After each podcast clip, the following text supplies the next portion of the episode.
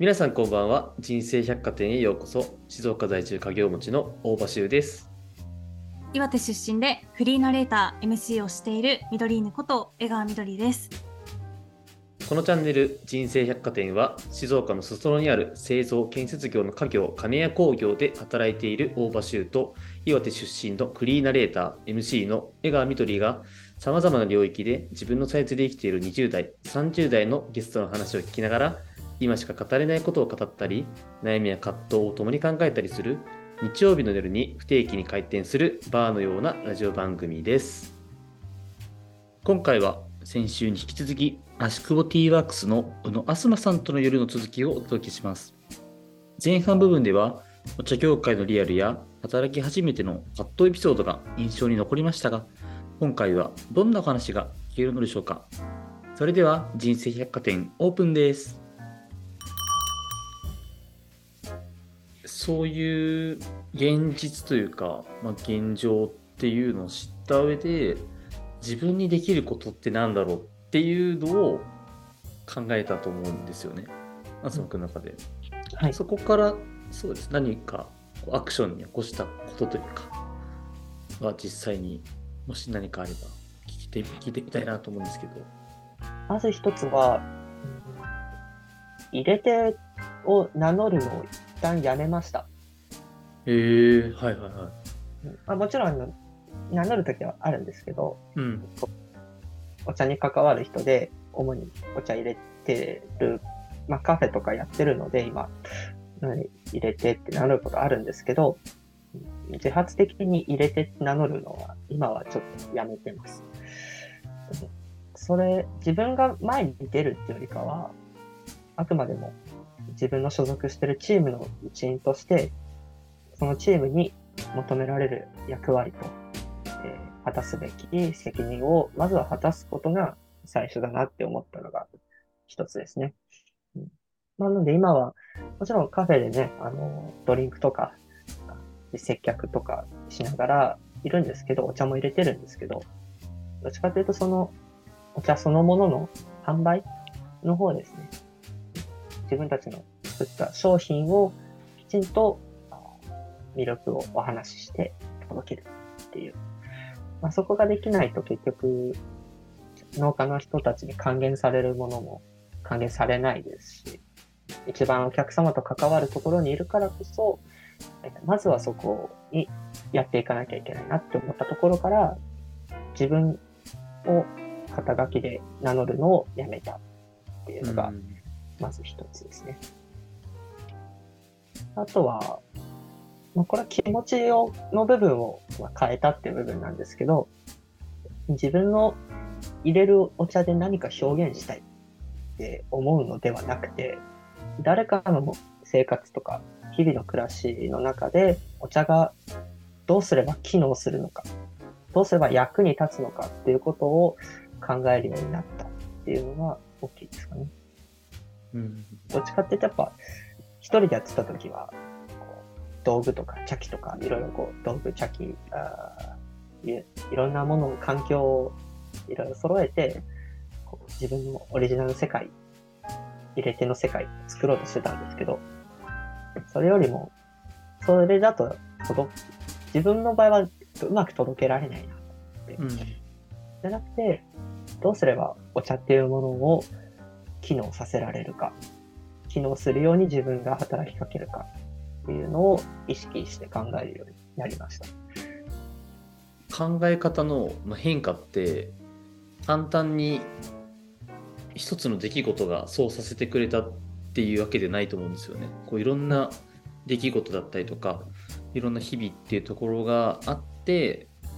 入れ手と、まあ、幕合っていう、まあ、名義で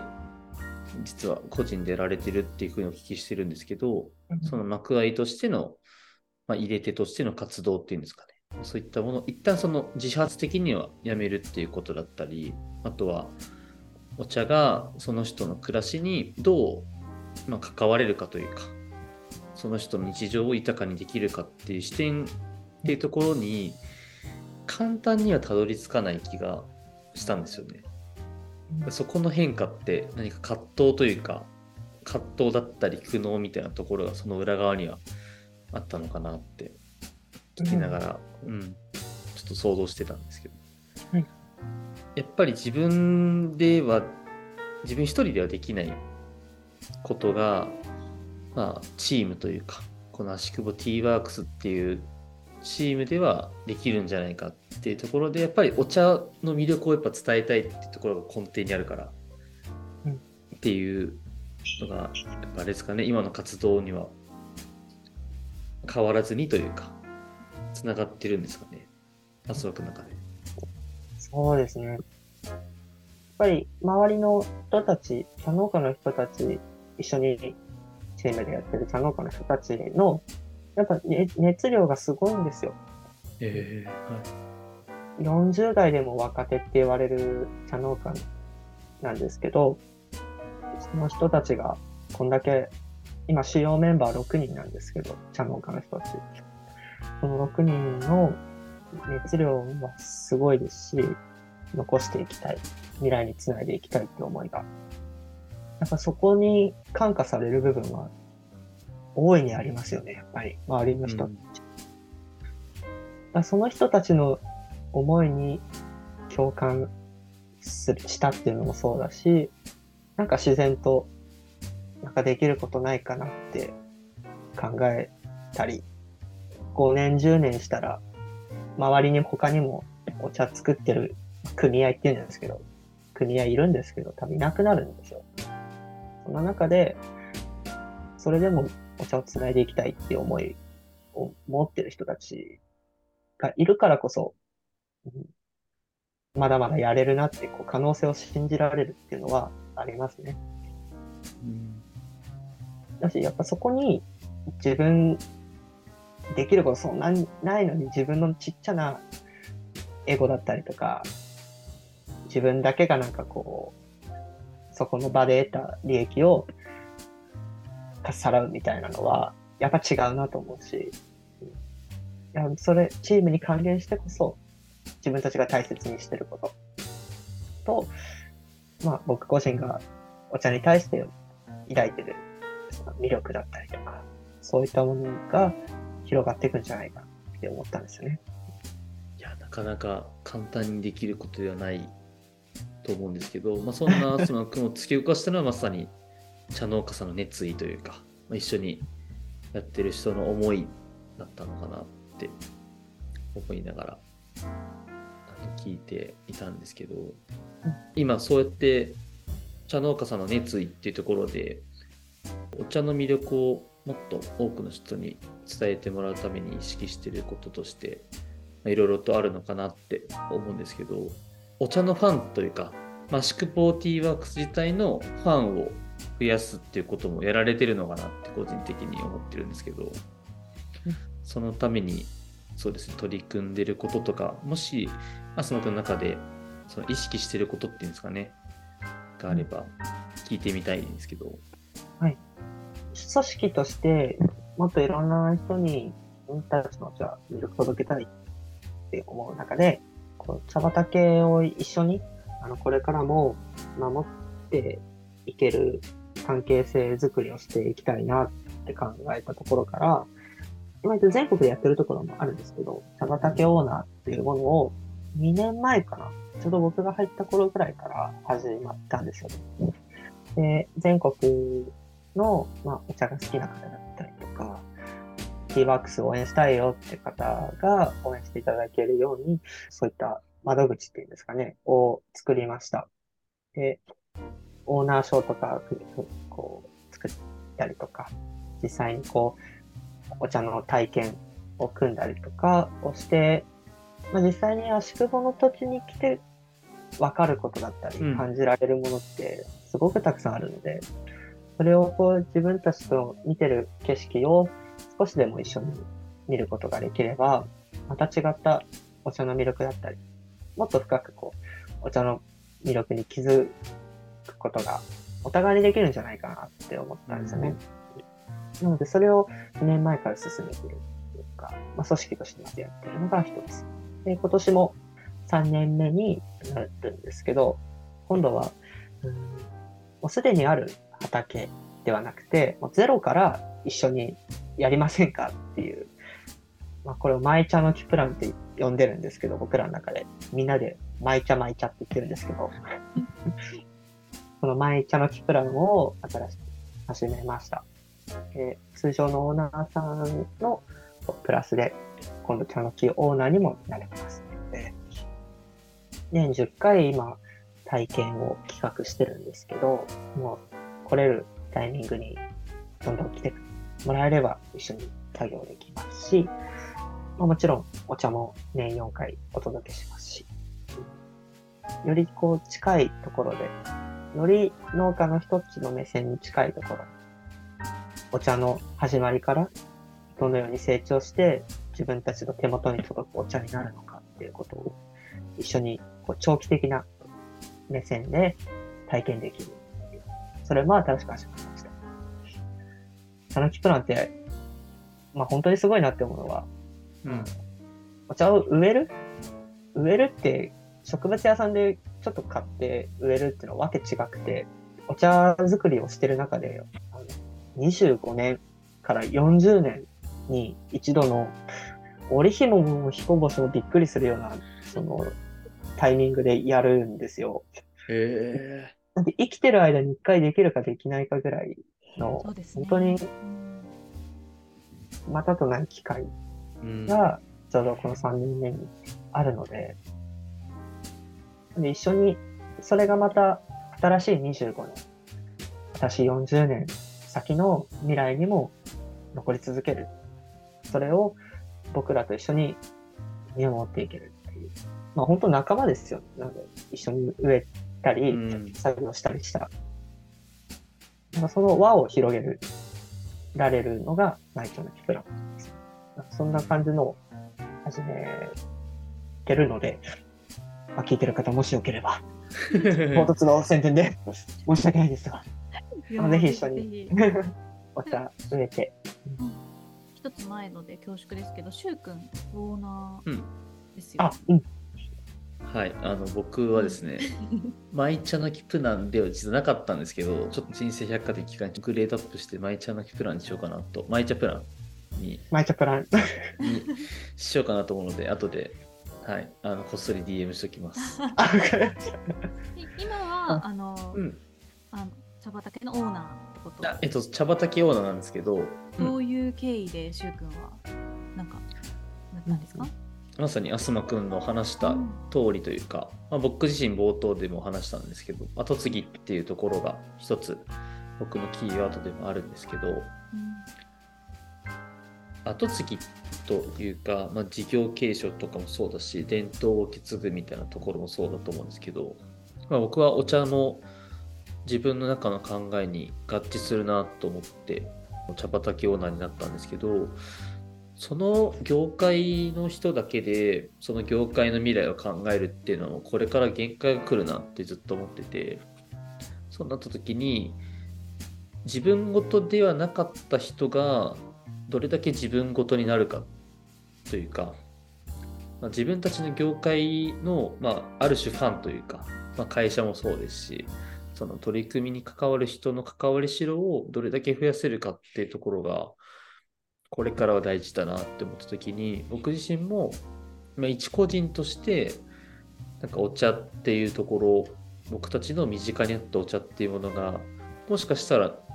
だんだんなくなってしまったりとかより貴重なものになってしまうっていう。もちろん今すごく美味しいお茶を飲めてるって意味では貴重なんですけど当たり前に飲めていたものが飲めなくなってしまうっていうことだったりとか失ってから気づくあの大切さみたいなところになりたくないと思った時に僕自身も、まあ、できる形でなんですけどもなんかお茶っていうところを、まあ、東くんが始まりだったんですけど、まあ、宿坊の皆さんと一緒になんか考えられたら自分も後継ぎに対してより向き合ったりとかよりいいアイデアが出てくるんじゃないかなと思って始めたっていうのが結構しっかりした理由があって、はい、茶畑をになりました。で、僕も本当に多くの友人をに声かけして、茶の木プランに応募してもらった人もいれば、茶畑のオーナーになったりっていうところで、本当僕も魅力なんですけどでもそういう増野くんみたいなこう発信というかなんか伝える人がいるからこそ僕もそこに乗っかってというか茶農家さんではなかなかできなかったりとか得意ではなかったりする部分をまさに今麻野くんは中間というかねなんかそこで仲介役となって発信されてるんだなっていうのをちょっと長くなったんですけどそういうのを感じながら練りとり聞いてました。そんな形でですね僕自身もマイチャプランには応募していますのでぜひ概要欄見ていただけたら嬉しいなって思うんですけど。みるちゃん何かありますか？そうですね。あの結構いろいろと東さんの人生、まあ、お名前から 始まってはい、あのどういう経緯であったりとか今どんな思いでってところを伺えてきたんですけど、まあ、ちょっとあのこれまでのお話にもあのあったかなと思うんですけどなんかこれから、まあ、あの中長期的でも今年でもいいんですけれど東さんが考えている今の活動の今後のあの展望みたいなところをちょっと最後伺えたらなと思ってました。そうですね足久保のお茶を通して、ちょっと言葉適切かわからないんですけど、本当全国に家族じゃないですけど、まあ、友人だったりとか、まあ、緩やかでもいいんで、なんか、輪を広げたいなって思ってます。ちょっとアバウトなんですけど、お茶ってこう、すごいブームが来て、で、すぐブームが去って、廃れるっていう長ものじゃないと思ってるんですよ。どちらかというと、本当こう、日々の暮らしの中で、緩やかにこう、暮らしの中にあり続けて、人と人との輪だったりとか、間をにこう寄り添ったり、日々に寄り添うものであると思うんです。それが個人的にはお茶の本質だと思ってるし、なんかそれを大切にし続けて、でそれを魅力として、いろんな方に届けて、でその人からまたその人に関わりのある人に届いてっていう風になっていけば、お茶を通してそういう穏やかなお茶っていうものでしか作れない和みたいなものができていくんじゃないかなっていうイメージが僕の中にはあるんですよね。で、それが、うん、できる可能性があるのが今自分が所属しているチームだと思っていますし、そのチームだからこそできることじゃないかなって思ってるんですよ。それが未来につなぐっていう言葉にも象徴されてるかなって思うんですけど。なのでその未来につなぐっていうのがどういうことなのか。何を通して未来につないだと言えるのか。その未来でどんな人がどんなお茶を楽しんでで、どんな暮らしをしてるのか。なんかそういったところも日々考えながら、今自分たちができることをやっていけたらいいかなって思ってます。こんな感じで。はい。東さんにとってお茶ってどんな存在ですか？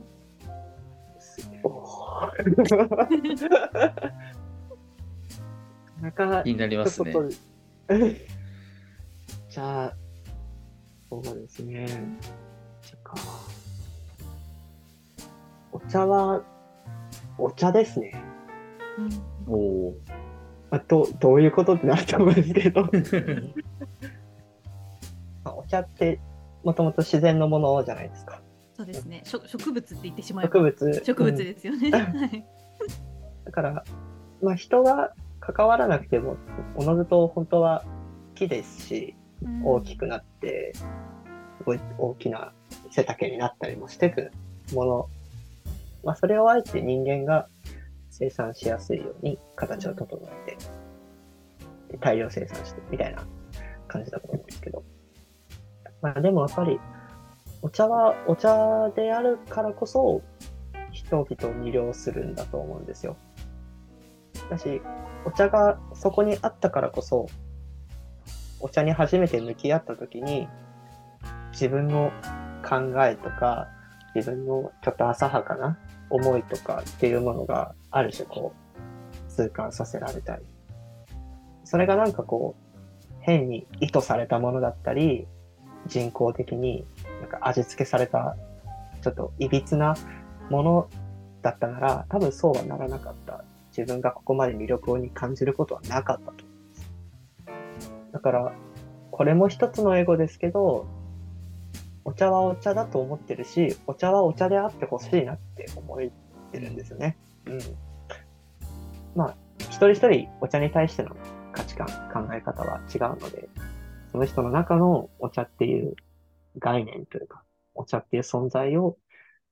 大切にすればいいなと思ってるし、うんただそこにお茶があるっていう、それをにと自分が向き合ってるみたいな、その距離感みたいなところも一つの心地よさだし、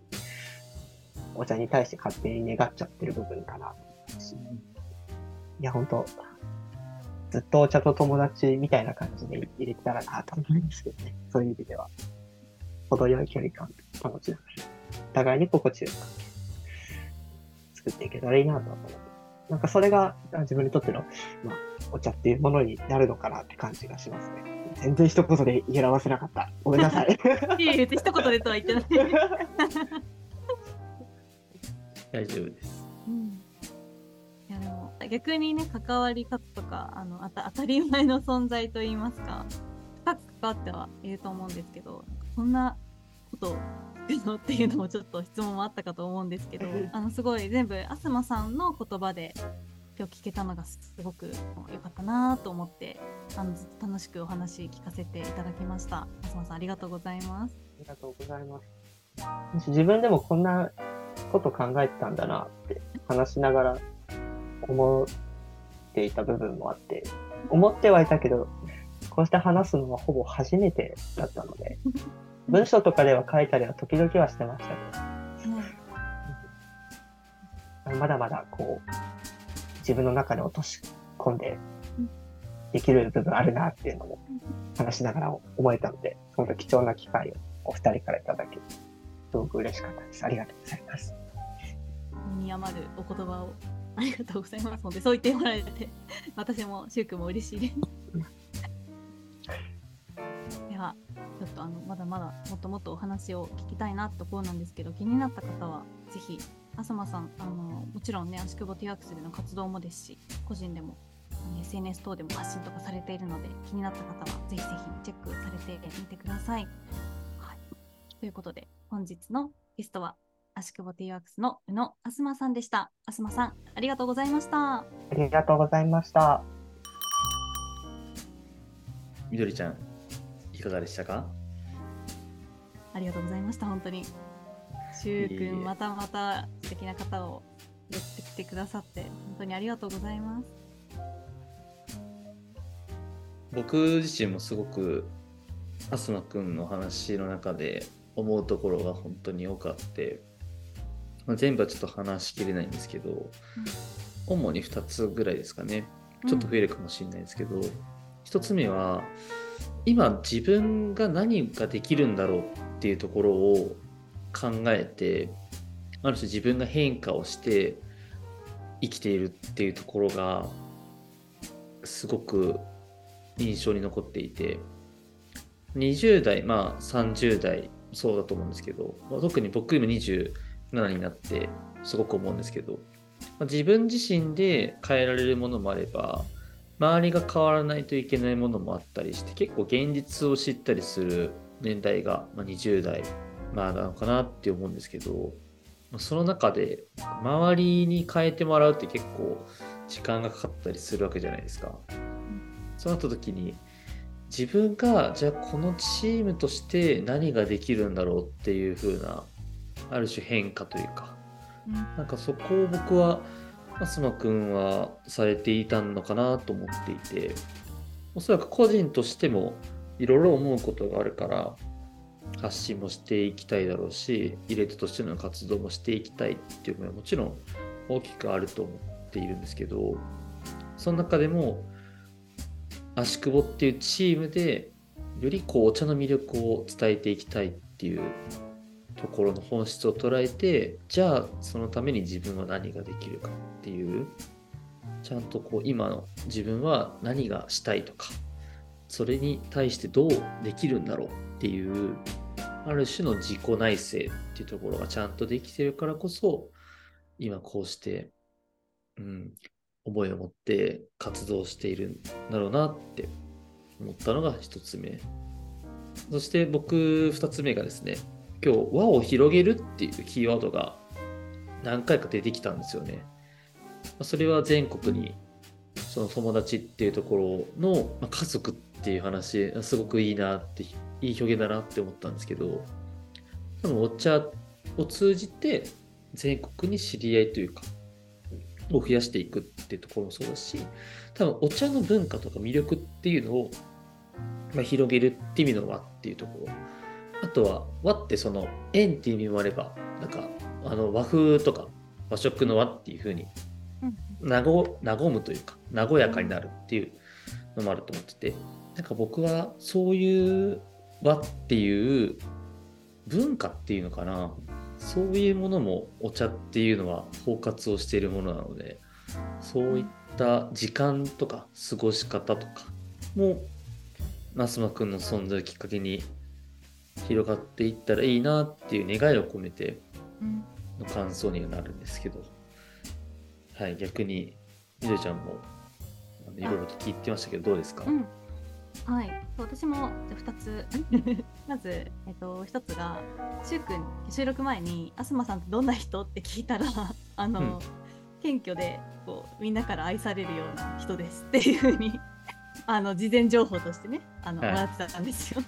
で実際に今日初めてお話ししてもうその通りじゃんっていうふうに思いながらお話伺ってて。なんでそうなんだろうかなってちょっと考えてたんですけど、うんまず一つが、まあ、やばいどんどん分岐しちゃう。まず一つが あのすごくこうなんて言ったらいいんですかね。お話の口調という言葉選びがすごく丁寧で、うん、あのお人柄がすごく出ていて、まあ、身の回りにものとか関わっているものを本当に大切にされてるんだなっていうのが言葉遣いからも伝わりましたしあとはそうですねあのなんて言ったんですかすごくこう穏やかな口調でお話しされていたんですけどすごく芯がある思いを持っていて、で行動力があのさらっと言ってますけどめちゃくちゃすごいっていう。自らねこう環境を思い切って変えたりであったりとかなんかそういったところにこう周りの人もあのいい刺激を受けて惹かれていってるんだろうなっていうふうに考えました。うん、はい、でもう一つがお名前の話もありましたしとまあお茶ってどういう存在ですかっていう質問もさせてもらったんですけどなんかすごくこう東さんの話を通して、まあ、私の場合は自分の名前について考えたりであったりとかあとはまあお茶も言ってしまえば植物の一つであったりとかなんかすごく当たり前のことだけどそういうふうに認識していなかったなって思ってて、うん、お茶は嗜好品というかでも言われてみればね葉っぱですし人間がこうちゃんと手入れをして育てたものっていうところに考えがちょっと至れなかったなとか、うん、なんか本当にあの何て言ったらいいんですかね。普段自分が考えないような新しいヒントをもらえたあのいいお話を本当に聞けたなっていう回でした。うん。いや本当にこの人生百貨店っていろんな気づきを僕たち2人もねゲストさんの話を、まあ、カウンター越しに聞いてるような感じなんですけど本当にもういろんな話からいろんなことをいただいているわけなんですけどなんかそれってお互い様の気がしててこういろんな人の話とか人生もそうだしいろんな出来事から得られることって多分多いからなんかそういうふうに何かしらの出来事って意味があるんだよなっていうのを僕は改めてこの人生百貨店通じて感じることができたのはすごくなんか嬉しかったなって思うしやっぱりお茶の見方が変わる今回の回だったので、是非なんか次お茶をなんか買う時なのか飲む時なのかわかんないですけどお茶のことを今回の放送を思いながら飲んでもらえたら嬉しいななんていうふうに思いました。というところで最後にこの番組からのお知らせをみどりちゃんの方からお願いします。はい。番組では皆さんからの感想をお便りフォームで募集しています番組を聞いての感想パーソナリティに聞きたいことなどお待ちしています、えー、ちょっと遊び心なんですがこのラジオのスポンサーになってもいいよという方企業さんいましたらお便りフォームよりメッセージをお願いしますお便りフォームは Spotify の概要欄に貼っておりますのでそちらからお願いします過去の配信は Spotify もしくはアンカーより聞くことができますで、ツイッターでは、我々パーソナリティや、ここに登場していただいたゲストの方を中心に、ハッシュタグ人生百貨店をつけて投稿しているので、そちらもチェックをお願いいたします。それでは、またいつかの日曜の夜にお会いしましょう。